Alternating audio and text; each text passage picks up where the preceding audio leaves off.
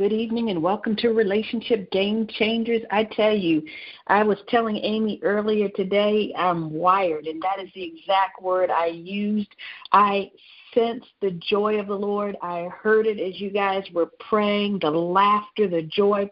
And before we get started, I just want to unmute the line and let's just enter into the joy of the Lord because it is our strength. And I tell you what, it's authentic, it's genuine, it's organic. And whenever we see the organic move of God, we ought to celebrate it. So let's do that just for about 30 seconds or so, and we'll go straight away in what we're doing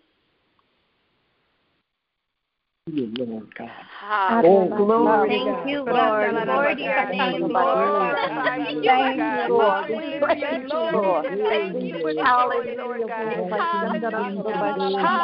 Hallelujah. Hallelujah. Oh, hallelujah. Hallelujah. Oh.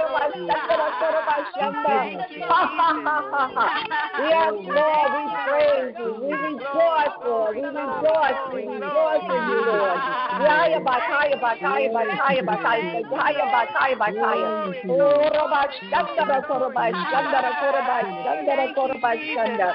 Yes, Lord. We praise you. We worship you. We honor you, Lord. We thank you, Lord. Yes, Lord. The joy of the Lord is our strength. Hallelujah. God. And I'm also going to ask Mother Kennedy if you'll just blow the shofar a few times. Oh my gosh, let us enter into the joy of the Lord tonight in Jesus' name. To God be all the glory. Hallelujah. The joy of the Lord is our strength. Yes.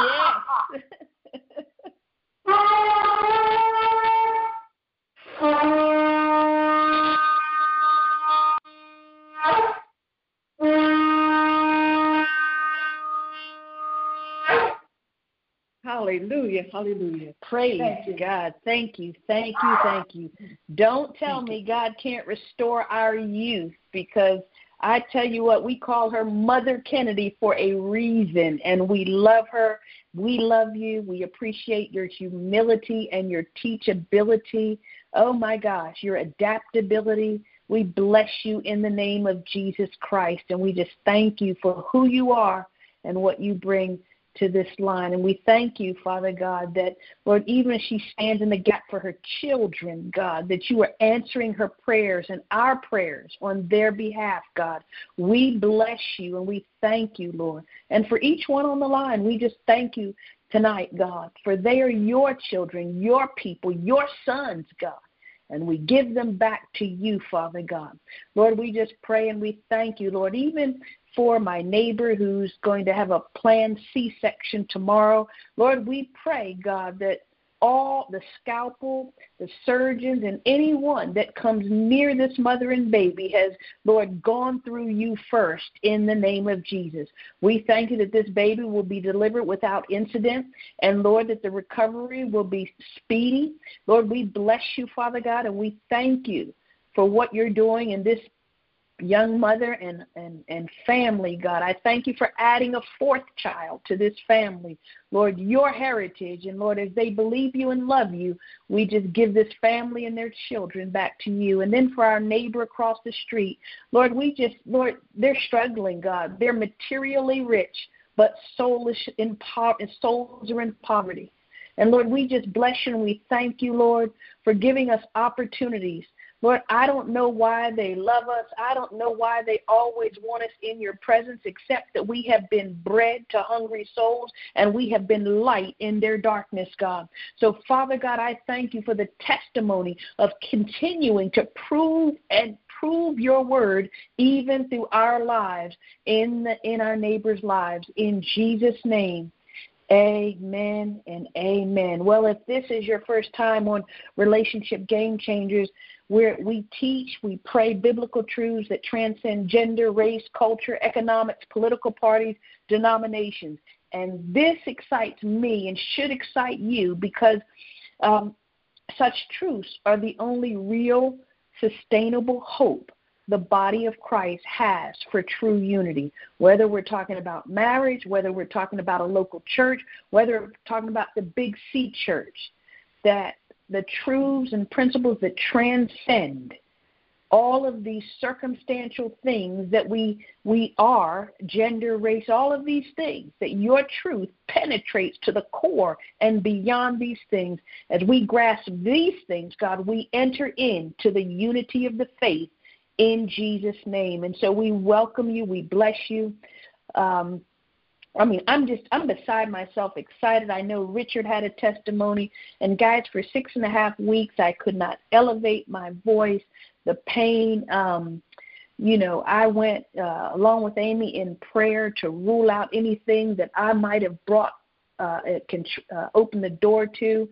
Found something, we addressed it in prayer, and yet it also served as an attack from the enemy um, to shut my mouth. I'm telling you what you're hearing on this line is revelation. It is revolutionary. It will change your life. And a little bit on, I'll tell you why it's not being taught in religious circles.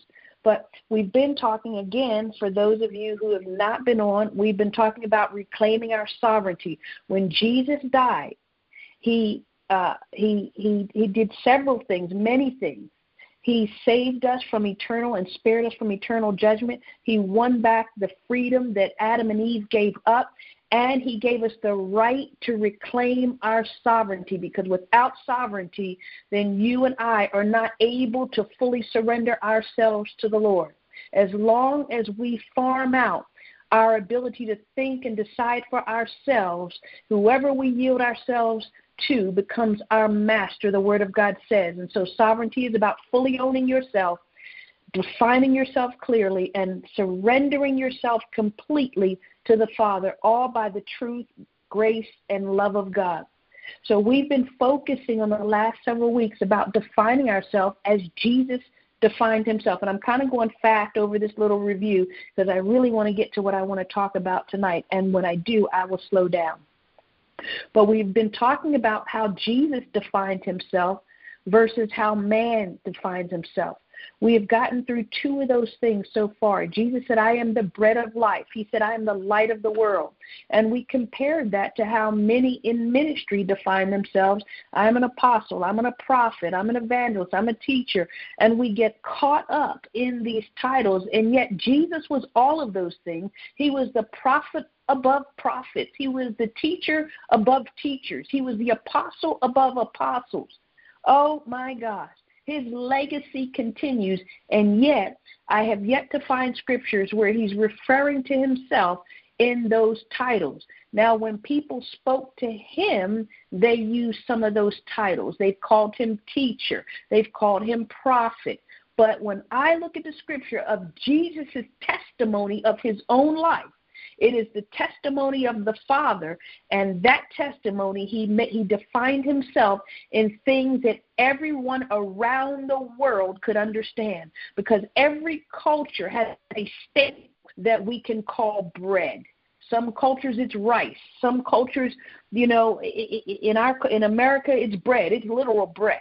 But every culture has a staple that is unique to that culture, unique to that country, and it is present and prevalent at most meals. And then every culture, regardless of your gender, race, regardless of your, your religion, regardless of what it is, everybody understands light. We have them in our house. We go outside, everyone. So Jesus always defined himself in something that could easily be understood even by the unbeliever. An unbeliever doesn't care about your apostle, he doesn't care that you're a teacher. What he wants to know, can I eat off of your life? He wants to know, are you shining light in my darkness? The reason why our neighbors want us to come around, we don't do anything. They do more for us than we've done for them but they want, I mean, crying. I was over their house the other night crying, We need you in our lives. Please don't go anywhere. These are unbelievers saying this. What are they seeing? They're not seeing a teacher. They're not seeing a prophet. They're not seeing an evangelist. They're not seeing an apostle. They're seeing bread that has been that has tasted good and they want more of it. They've seen light, a different way of thinking that they want for themselves. Now they don't know how to get it, but that's why we're in their life. And tonight I was going to talk about the third thing that Jesus calls himself. He says, "I am the gate." I am a gate. So each of us must uh, we are gates and we must become gates, and your gates have to do with your assignment. However, what I want to talk about tonight, I need to take a departure because I believe that God wants me to share uh, this particular word with you. So next week, we'll get back to the gate. So stay with me. We're still going to be talking about sovereignty here, but I just want to take a, a departure this week and share with you what the Lord showed me. I want to talk about how the supernatural works through the natural, how the supernatural works through, works with and through human beings. So many of us, you know, are um, supernaturally minded and we sit in heavenly places. We hear a lot about sitting in heavenly places, and this is true. But heaven is also in us. So we don't have to go there, we just have to be there with God in us. Colossians 1:27 says Christ in us is the hope of glory. 1 John 4 4 says, Greater is he that is in us than he that is in the world. 2 Corinthians 5:19 says, that uh, says that God was in Christ. God was in a human being, reconciling the world to himself, not counting their sins against them, and has entrusted to us the message of reconciliation. Oh my gosh. God was in Christ. Christ was not just seated in heavenly places. Uh, uh, and actually, when he was on earth, uh, he, in prayer, he was in heavenly places in relating to the Father, he was in heavenly places. But when he was on earth, and you search this out, when he was doing miracles, he was not doing them as the Son of God.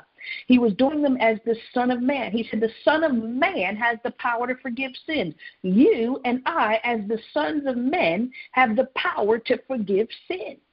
Oh my gosh, search it out. Just search out the miracles and the signs and wonders, and you'll see over time, you'll see over the course of his life, he performed many of those things as the Son of Man, but when he was speaking to religion, he was speaking as the Son of God. Interesting, interesting study. So that means the divine, the invisible, the supernatural God was in man for the very first time since Adam. If he was in man before between Adam and Jesus, then Jesus would not have had to come. So in the Old Testament, the Holy Spirit was upon man. He wor- he was upon man, but in the New Testament, the Bible says that the Holy Spirit will be in us, a spring of water, springing up, a, a well of water, springing up into eternal life. That rivers would flow out of our bellies. So, this divine being called God the Father and Jesus Christ and God the Holy Spirit are in us to do the same thing he did when he was in G- when he was in Jesus on the earth. And so Jesus when he was in his earth suit was empowered by a supernatural force and we who are Christians know that source to be God the Father. We call him Elohim. We call him Jehovah. You know, we call him Jehovah Jireh. We call him Jehovah Rapha. We call um, we call him. Uh, there are numerous names in which Jesus, uh, in which the Father revealed Himself through Jesus. So you get the picture. It's not just us sitting in heavenly places, it's heaven sitting in us. He wants to make his abode in us. And the question is is our abode available to the Father? In John 8 26, he said, he said this, he said, he only says what he hears from the Father. In John 5:19, he says, "Truly, truly I say to you, the Son can do nothing of himself, but what he sees the Father do, for whatever he does, likewise the Son does. So again, you see Jesus here, the Son of God, referring to himself as the Son of Man, and that what he does as the Son, what he does as the Son, he does in response to the Father. So Christianity is a response. We initiate in response to something. Spirituality and some of the ways people look at it, or the spirituality, and I'm not speaking about New Age, but spirituality, being spiritual, is a response to a spirit. That is the whole of Christianity. It is a response. The Bible says, Christ in you, been crucified with him, Nevertheless, you live. It's not you, it is Christ living in you. And this life we, human beings, now live, we live in obedience, or we live, live yielded, or we live surrendered to Christ. That's Galatians 2:20. So wow. So we as human beings must reclaim our sovereignty because only when you're a sovereign being can you surrender yourself to the Father as he desires. My gosh. So Jesus wasn't he wasn't he wasn't aspiring to be spiritual. He wasn't even aspiring to be supernatural. I know we like those terms and words, but Jesus is spiritual. He is supernatural. Oh my God. And why is he supernatural? Because the Father is him in him doing his will and his good pleasure. We are spirit beings and then we are human beings and then we are male or female. That's the order. We're born again spirit beings, and then we are part of this species called humanity, and within the species called humanity, then we are male and female. Oh my gosh.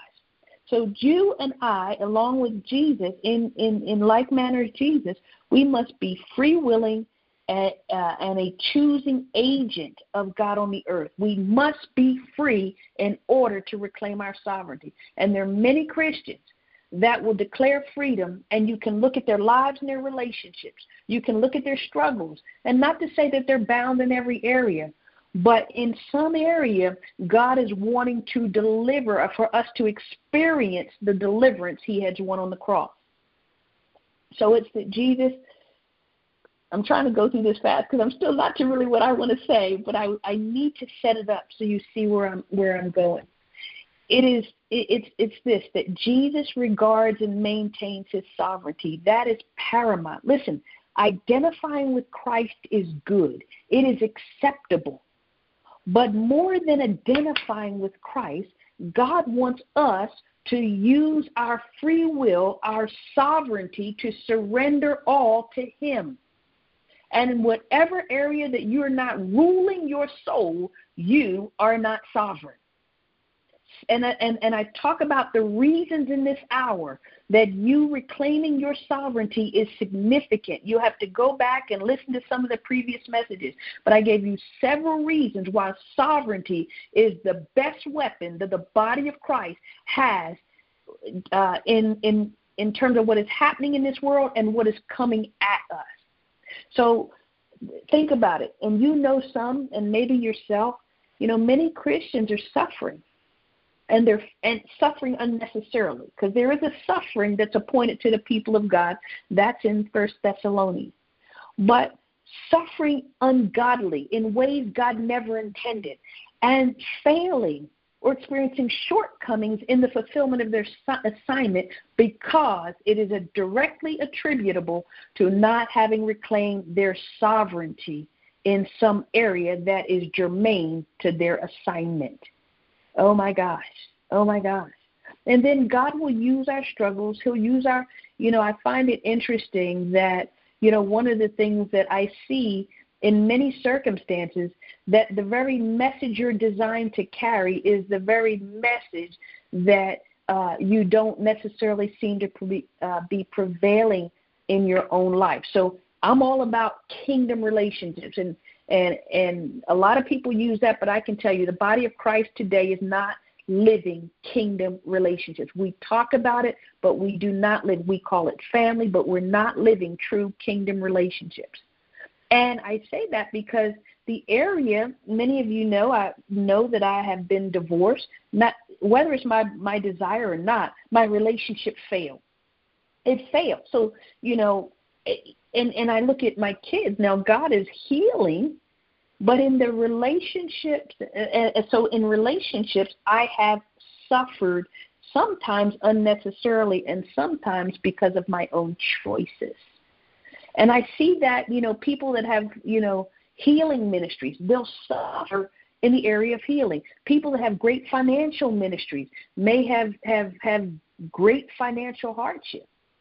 So it's not about us being perfect, it's about us taking the journey with God. And the only way we can do that is if we are sovereign, free, willing, choosing, self ruling agents that can surrender of our own free will. Sovereignty is required of every kingdom citizen. I told you before, John 10, 17 through 19, read it. That is Jesus proclaiming his sovereignty. And he says it was my, uh, that he did it because it was a command that he heard from his Father. So your sovereignty, reclaiming it is not an option, it is required if you are a kingdom citizen. So let me say this because I said I was going to tell you that religion has no intention of teaching you about sovereignty because it would be the end of religion. Religion is uh, it, it rep- purports itself to be godly, and I'm going to tell you there is religion in every denomination. So before we condemn the denominations, please understand God is delivering the church in every denomination the remnant. He's pulling out from uh, us from religion and religious systems. That's why you have some of the millennials, they don't go to church. Please listen to the reasons they don't go to church before you condemn them. And one of the main reasons they don't like the organized church as we've set it up is because they find it to be religious and restrictive and condemning. Religion will use scripture to persuade people, you know, to, you know, I mean, it just, it, it presents this false sense of godliness and it uses scripture to persuade people to behave in a certain way. It overemphasizes doc, doctrines other than Christ uh, or, or teaches instructions as if they're doctrines. And there are many examples of this, guys, but this is not the crux of my lesson. That's something that you guys are interested in. We can go there another time. The bottom line religion is about enslaving people, it's about hijacking the will of men and women. Now, if your will is hostage, you are not sovereign. I don't care how much you declare it, you're not sovereign if you do not, if you do not have your freedom to think and decide for yourself. So religion is not about the kingdom of God. On one occasion, Jesus told the Pharisees, You don't go into the kingdom, and what's worse, you're preventing my people from going into the kingdom. Do you understand that there are ministers that may teach about the kingdom but have not entered the kingdom, and they are preventing you and me from entering the kingdom? Oh my gosh. And when the kingdom is taught, not all the time, but sometimes, is purely for selfish gain. The goal of religion, again, is not for you to enter the kingdom. The problem with that is God, Jesus, preached the kingdom. He did not preach salvation. He preached the kingdom. And then he said, now salvation is how you enter this particular thing, how you can move into this thing. So, of the Pharisees, Jesus said, You draw near to me with your lips, but your heart is far from me. And then he has some devastating words. Again, Jesus saying, Many will say to me in the last day, I did all these things in your name. And I will say, I never knew you. you they never knew the king and his kingdom. Oh my gosh. The Bible says that anyone that comes any other way but the but the gate is a thief and a robber. So there are people that are Christian or that profess to be Christian who are thieves and robbers. They're using the truths and the principles of God to set up their own kingdoms. Oh my gosh. So we have to be delivered from religious systems. We have to be delivered. So, how does the supernatural, how does a supernatural God work through us, work in us, work with us, and work through us so that we can take part in his desire to redeem mankind so that we can take part in manifesting his glory, genuine glory. You know, if there is a true glory, there is a false glory. It, it's just, int- it, uh, Kim, stay on track. I, I mean, guys, I am so full, so please forgive me because I'm going to give you this tonight. And um, my gosh, my gosh, we must become what the people in our sphere of influence need in order to help them move beyond where they are. Wow. Let me just take a sip of water and, and slow down because this is this is important what I'm about to share with you. It is really important. And I want you to go back and just look these things up for yourself. And um, wow, so, what I want to give you is a template from Scripture. I call it a template and not a formula because God will not allow Himself to be reduced to a formula for man to exploit. Let me say it again. God would not get reduce himself to a formula for man to exploit. There are many ways to Jesus, but there's only one way to God. So when we have these three point evangelistic, you know, outreach programs, that's a formula. And God, when God has your life surrendered to Him, He doesn't need a formula. He needs you because He will give you what to say in time of need. He will help you or enable you to show up. My neighbor, we don't, we've never preached the gospel to them. We've never condemned them. We've entered in to bring them out. So the way we win people today is not the way we've done it before. The world does not want the gospel as we have presented it because we have delivered what we have not digested and what we have not become to our shame and to our exploitation in the world as Christians. God does use templates and patterns and symbols to help with our understanding. And when God uses a pattern, when God uses a pattern or a, a template, you can see that pattern or template in more than one place with it with that, uh, throughout the Bible because He established His word in the mouth of two or three witnesses. And it's so for us to search these things out. Tonight, I don't have time to give you three uh, or two or three. Well, I partly give you Jesus, but I really want to get the template to you. And then if, if God so desires, then we will give you other examples of this template or pattern in Scripture. So, what I want to do is give you this template, and then I want to give you a real time testimony of this template in action. So, here we go. Write down these three words principle, process, promise. Write down principle, process, promise. We need strategies, guys. When we come out of prayer, we need a strategy that works on the ground. I'm about to give you a strategy so that you can understand and participate with God in a template or a pattern throughout Scripture. Principle, process, and promise. The principle is the main thing that God desires. It's the main overarching thing. And there are many things that God desires, but the, when a principle is a main thing, it's the entree. It's the it's the big thing. It's the big idea.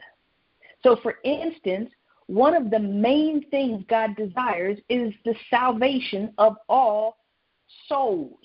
He said, I don't want anyone to perish, but all that would come uh, come into the knowledge of, of, of, God, of God and Christ. He wants everybody to be saved. Hell wasn't created for people, it was created for demonic, uh, for, the, for angels, the demons. So, one desire, one main desire God has is for all to be saved. Another main thing that God desires is that each one of us know Him, not relationally. We're already in relationship because Jesus, God was in Christ reconciling us to Himself. So when we talk, Jesus wants a personal relationship. He wants more than a personal relationship. We're already in relationship when we, uh, as Romans 10 9 and 10 says, confess with your mouth, believe in your heart that Lord Jesus and that God raised him from the dead, and you'll be saved and that we're saved because of what Jesus did. God doesn't want relationship. I've got relationships with people that I'm not intimate with. God wants your intimacy. He wants your vulnerability. Every day, all the time, in every situation, and it will take the rest of our lives to offer God our vulnerability. That's a whole other message. Let me keep going. Father desires another main thing that God desires is our sons. After the only begotten Son, He desires sons. He desires sons. Another desire, he main thing he desires is a bride. These are the overarching things that are personal, important, and significant to the Father. They are the main things. Father desires glory. That's an overarching thing. We do all things what? Unto God, unto the glory of God. God wants us to see his glory. So these are examples of principle or, or, or main things, the principle or main things that God desires. And when we understand the main thing, then we're able to not only engage a process and receive the promise, we can do it much more effectively. Let me also say, God desires prosperity for his people. It is important, but it's not the main thing. There are people that are in poverty that know God better than some of the most wealthiest people on earth. I think of the word, I think of Mother Teresa. I think of uh, the martyrs. I think of people from this country that have sold everything to go and be bread and light in third world countries. So prosperity is important. God desires it, but it's not the main thing. God desires us to be healed, but it's not the main thing. There are people that are showing off the glory of God in their process of contending for their health. Healing is important, physical healing, you know, it, it's important. I know we pray about that, and I know I'm stepping on toes here, but it's not the main thing. I know this is controversial. I know that I'm stepping on toes by saying, but please, I beg you, just hear what the Spirit of God is saying. Because whenever we make a lesser thing or a minor thing, a major thing, and we emphasize it almost exclusively, we inevitably stray from the main thing. And we make the lesser thing the main thing, it, it leads to idolatry. The, one of the main things the church is dealing with and God is exposing is idolatry in the body of Christ. Why? One of the reasons is that we have made the lesser things the main thing. And one time when Jesus was talking to the Pharisees, he said, Listen, you tithe, you do all of these things, but you have forgotten the weightier things. So keep doing what you're doing, but you need to consider the weightier things. I believe that's in Matthew 23. Jesus flipped the script. In the Ten Commandments, the first five things the first five things were about our relationship with God. The second five were with our relationship with men and each other. What he was saying is, Pharisees, you are putting your relationship, you have put your relationship with me and the divine and who you are with me. And that is good. Keep doing it. However, you must turn and do the weightier things, and the weightier things have to do with displaying, revealing the, the, the glory of God, the compassion of God, the truth of God, not because it's coming out of our mouths, because we are walking truth. We are walking light. We have become the Word. The Word has become flesh. When we begin to teach that, we will change the world. Oh my gosh. Oh my gosh. Wow. Wow, wow, wow. Let me go on because I want to show you this in Scripture before we have to end, and I want to be sensitive to your time. So, the principal thing is the main thing God desires. It doesn't mean that other things aren't important, but the main thing is the main thing. And when we don't keep the main thing the main thing, we will become gods unto ourselves, and inevitably we will take things further than God ever intended, such that we become slaves to the very thing that we have yielded to. God doesn't want us to be slaves to finances. He doesn't want us to be slaves to material things. And that is one of the biggest challenges that we will face going forward, even as the church is persecuted, is our attachment to things. The second thing, process. The process is the way or the method God uses to accomplish the main thing, the principle, the main thing. How does God accomplish the main thing? And sometimes it's difficult to see the main thing in the midst of our circumstances because they can be so overwhelming at times, so devastating, so hurtful that we can't see the main thing. And so when we're unable to see the main thing or connect the dots between the main thing and what's going on or the process by which God is accomplishing it, now I'm not saying that God puts sickness and disease on anyone, but he will use it to his to accomplish the main thing. Do you ever notice that people, and I, I know this personally because I have walked with someone through this process for 10 years. She had stage four cancer. And she always kept the main thing, the main thing, after being given uh, a prognosis of 12 to 14 months to live. How could she do that? Because she always kept the main thing, the main thing. And when we don't keep the main thing the main thing, we will inevitably get into error, sin, and ultimately idolatry. And so it's difficult sometimes because life is hard. The struggle is real. I get it. But we have to keep the main thing the main thing so that we can better understand the process and even when we don't understand the things that are occurring in the process, we can hold on to the main thing because it's our faith that wins God's approval. It's not the outcome, it is the faith, our faith. That's in Hebrews. Our faith wins God's approval. So as long as we have faith in the main thing, we have already won, regardless of, of, of the process or regardless of what we go through from time to time. Many of us will say things don't happen by coincidence. I don't know of a Christian, a, a, a true believer. All believers believe that there are no coincidences in the kingdom. And I tell you, there are no coincidences in the kingdom. Everything that is happening to you is purposeful and we'll work together for the glory of God in so much as we love Him and we've been called according to His purpose. That is, we've been called according to the main thing, not the lesser thing.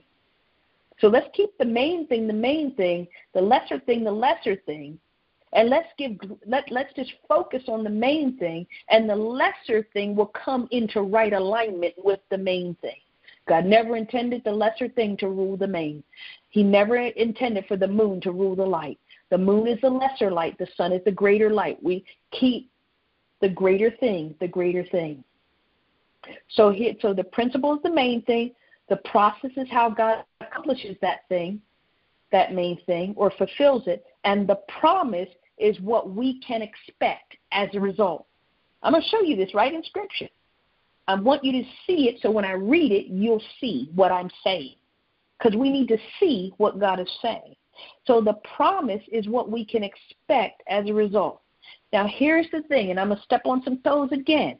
We spend a lot of time declaring the promises of God, and we should.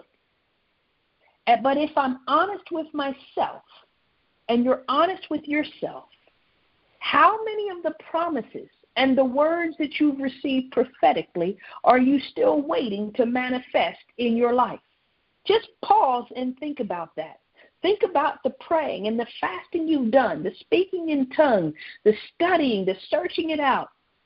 And yet, in your life and in my life, these promises are unfulfilled. We get tired. God said He would not suffer us above that which we're able to bear. So, why are we suffering in ways that we're not able to bear? The Bible says, I would have fainted unless I believed I would see the goodness of the Lord in the land of the living. What is the goodness of the Lord? The main thing, not the lesser thing. God is adjusting the eyes of his people. He's reintroducing himself to his people.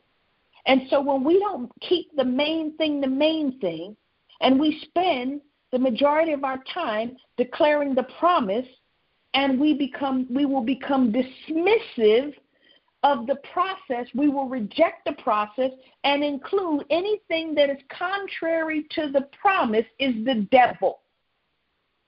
Let me say that. When you just are declaring the promises, anything, now some things are the devil, but typically when you're just declaring the promises, anything that happens contrary to that promise, you and I will be quick to say that's just the devil. That's just the devil doing it. That's just the devil. That's just the devil. That's just the devil. But here's what my scripture says in Romans 11:36. All things are from God, through God, and to God. So even if it is the devil, please understand, it got across daddy's desk first.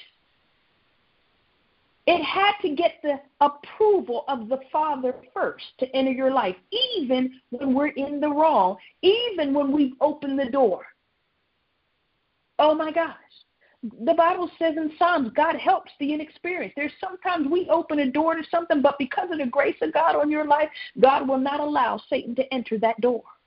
I know it's true because if you just look at Job, if you just look at Job, you'll see every time that Job that Satan wanted to step up the attack against Job, he had to go get the approval or permission of the Father. Oh my gosh. I got to stop on that one because I got to get this scripture before we leave. It's Isaiah 35, and I'm just going to read 1 through 6. As I tell you all the time, when someone gives you scriptures, go back and read the context. Because one of the ways we focus on the lesser, one of the ways it happens is because we will take a scripture out of context. And there's several examples I can give you to do to uh, of that happening, and you would chuckle because you'll say, "Yep, but this is not that day." So I'm gonna just stay right here. Let me let me read it to you. What I want you to listen for is the main thing. Then I want you to listen for the process. Then I want you to listen to, for the promise. So, here we go.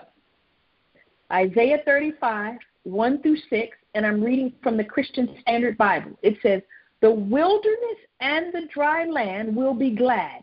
The desert will rejoice and blossom like a wildflower. It will blossom abundantly and will also with joy and singing. The glory of Lebanon will be given to it, and the splendor of Carmel and Sharon. Now, here's where I want you to pay attention because I'm about to read to you the main thing, then I'm going to read the process, and then I'm going to read the promise. The main thing is the end of verse 2. They will see the glory of the Lord and the splendor of our God. The main thing in this scripture, in these verses, is that we will see the glory of the Lord and the splendor of our God. That is the main thing, that we would behold the glory of God, that we would see Him, that He would, that, that His brilliance would just spellbind us he will, that we will see the glory. And I'll tell you this in this hour, we will see the glory. And and God is accelerating things, but not just doing things. He's teaching us what we need to know to see the glory. Because if there is a true and genuine glory of the Father, please understand there is a false glory of God. Example the Bible, Jesus says, I am, excuse me, I am the light. Isn't it interesting that in our churches today, we have light shows, laser shows during worship? Just think about that for a minute. So we have the true light, which is Jesus Christ, or we say we do, but we put money into having and using light to appeal to the soul of God's people. Just think about that. So the main thing is that God, we will see His glory and the splendor of our God. Verse three and four are the process to seeing the glory. Strengthen the weak hands, steady the shaking knees. Say to the cowardly, Be strong, do not fear. Here is your God. Vengeance is coming, God's retribution is coming, and He will save you or rescue you. So the process involves growth, the process involves changing. So that's the process. The process is difficult because it requires something of you. The process will prick your pride before it makes its way to your heart. It will prick you. It will hurt. It will it will feel embarrassing, humiliating at times. But if we keep the main thing, the main thing is that I will see the glory of the God, of God of the Lord and the splendor or the greatness of our God, then my God, I can take a little humiliation. And many of you have in your life have been humiliated beyond just, you know, a person who's not been humiliated's understanding. But we must keep the main thing the main thing. And that humiliation is working. It is working. It is changing. It is transforming if we deliver the correct responses or the right or the responses God would have us to deliver at the time of our situation. So that's the process. We could go deeper into that. But let me give you the promise. So the, the main thing is that you will see the glory of the Lord that, and you will see the splendor of his greatness in this lifetime. in this lifetime. We will have revival, but it is preceded by reformation. God is reforming the body of Christ. He's restructuring it. He's turning things upside down. He's shaking things in your life and my life. They seem to be coming, as Johnny Enlow says, they seem to be coming one, or, or Tony Evans says, one right after the other. Before you can hardly recover, here's the next thing. Oh my gosh. Read Hebrews 12 about the shakings. The body of Christ is not exempt. The process is the most difficult part of this thing. And then the promise. Here's the promise. If you go through the process, if you allow yourself to be taken through the process, because as I said have said many times, you can't take yourself where you've never been. So your process will always involve people that are ahead of you in some way, and they'll involve people that are designed to agitate and provoke you to respond to God. Opportunities to choose God with your sovereignty. Then the promise is if you go through the process, then your the eyes of the blind, your eyes will be opened. Your ears will be unstopped. The ears of the deaf, the eyes of the blind will be opened, and the ears of the deaf unstopped. The lame will leap like a deer, and the tongue of the mute will sing for joy. For water will gush in the wilderness and streams in the desert. Now, I don't know about you, but I, pl- I pray for God to lift the veil from his people's eyes. I pray that God would open the ears of those of his people. I pray that God would help uh, help his people to find their voice. That where we've been mute, that we will speak. Oh gosh, we sing. We will sing for joy. The top of this, guys. Oh my gosh. At the top of this call, what were we speaking about? The joy of the Lord. What did you have an opportunity to enter into? The joy of the Lord. The promise is that we will sing for joy. It is a promise. The love of God is unconditional. Whatever you do, however you live, whether you make your bed in hell or with the Father, He loves you. He loves people that are eternally separated from Him. He loves what He created. But the blessings, the promises of God are contingent upon the fulfillment of a process. One of the things God is doing is because the people of God have not been taught this, one of the things God is doing for those who um, accept uh, the main thing and embrace the main thing, I believe He's compressing time for the process so that what ordinarily might take you 10 years may take you two. And what might have taken you two years to grasp or see the glory of God in your life, or, or to see or have your eyes open, or those things that you believe in God, it, for you to sing with joy. You know, all of the promises and some of the promises that you're waiting to be fulfilled that that those have been that that he's taking a two year process and slimming it down to one year or perhaps you know making one year six months or making you know six months three months the bible says a day is as a thousand years with the lord and a thousand years is one day. What is that telling us? First of all god sits out of time. He is eternal. He enters time for our sake that we can manifest his glory. Time was created for us. So when you see a miracle, it's not that God has just done something necessarily supernatural. It is super and natural because it involves Him working with and through man. But the reason why we see miracles is not that the process was circumvented it is that God has the ability, He created time so He can compress it and He can elongate it to accomplish what He wants to accomplish, and He can do it because He sits out of time and He's not regulated by time. And so that's how come the process can be shortened. But the process can also be lengthened by your response to what's happening now in your life. It is 851. I have given you a mouthful my prayer is that you hear the voice of the Lord through the, through the scriptures that I've given you, that God would activate this word in your life, and if nothing else, that I have provoked you to go and study this out for yourself.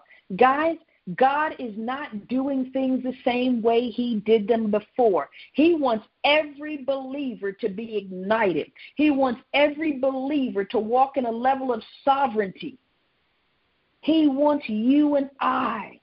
See, you have a glory that's unique to you. I don't have the glory that God has assigned to you. You don't have the glory that's assigned to me. And and and, and because our assignments are different. But as the nations, God gives each nation its own glory. And whether that nation reflects the glory and the intended purpose of God is between God and that nation. You have a glory that is uniquely part of God's divine plan for your life. Your glory, and each of us, we reflect an aspect of God's glory. But when we come together, oh gosh, this is what it says in Ephesians. In Ephesians, I believe it's 2. It said that in the fullness of time, God would gather us all, all together in Christ. Why? So that we can show off his manifold wisdom to the powers, principalities, and rulers of darkness. Your glory and my glory together is intended to, to show off and overthrow the powers of darkness.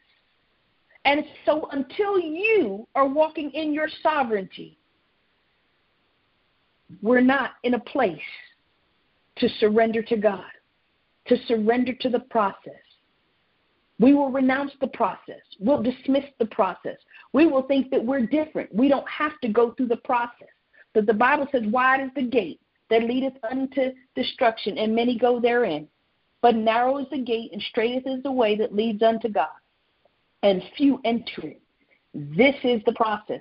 I can show you this process in Jesus' life. But it's 854. I said I was going to talk a little slower, but I really just wanted to finish. I also pray that the love of God would infuse these words, for they're not intended to destroy you. They're intended to assist you and enable you and empower you. Jesus came to destroy the work of the devil. So if there is any destruction, it is not to the people of God, it's not to you. The mental constructs, the religious thinking that has enslaved the people of God.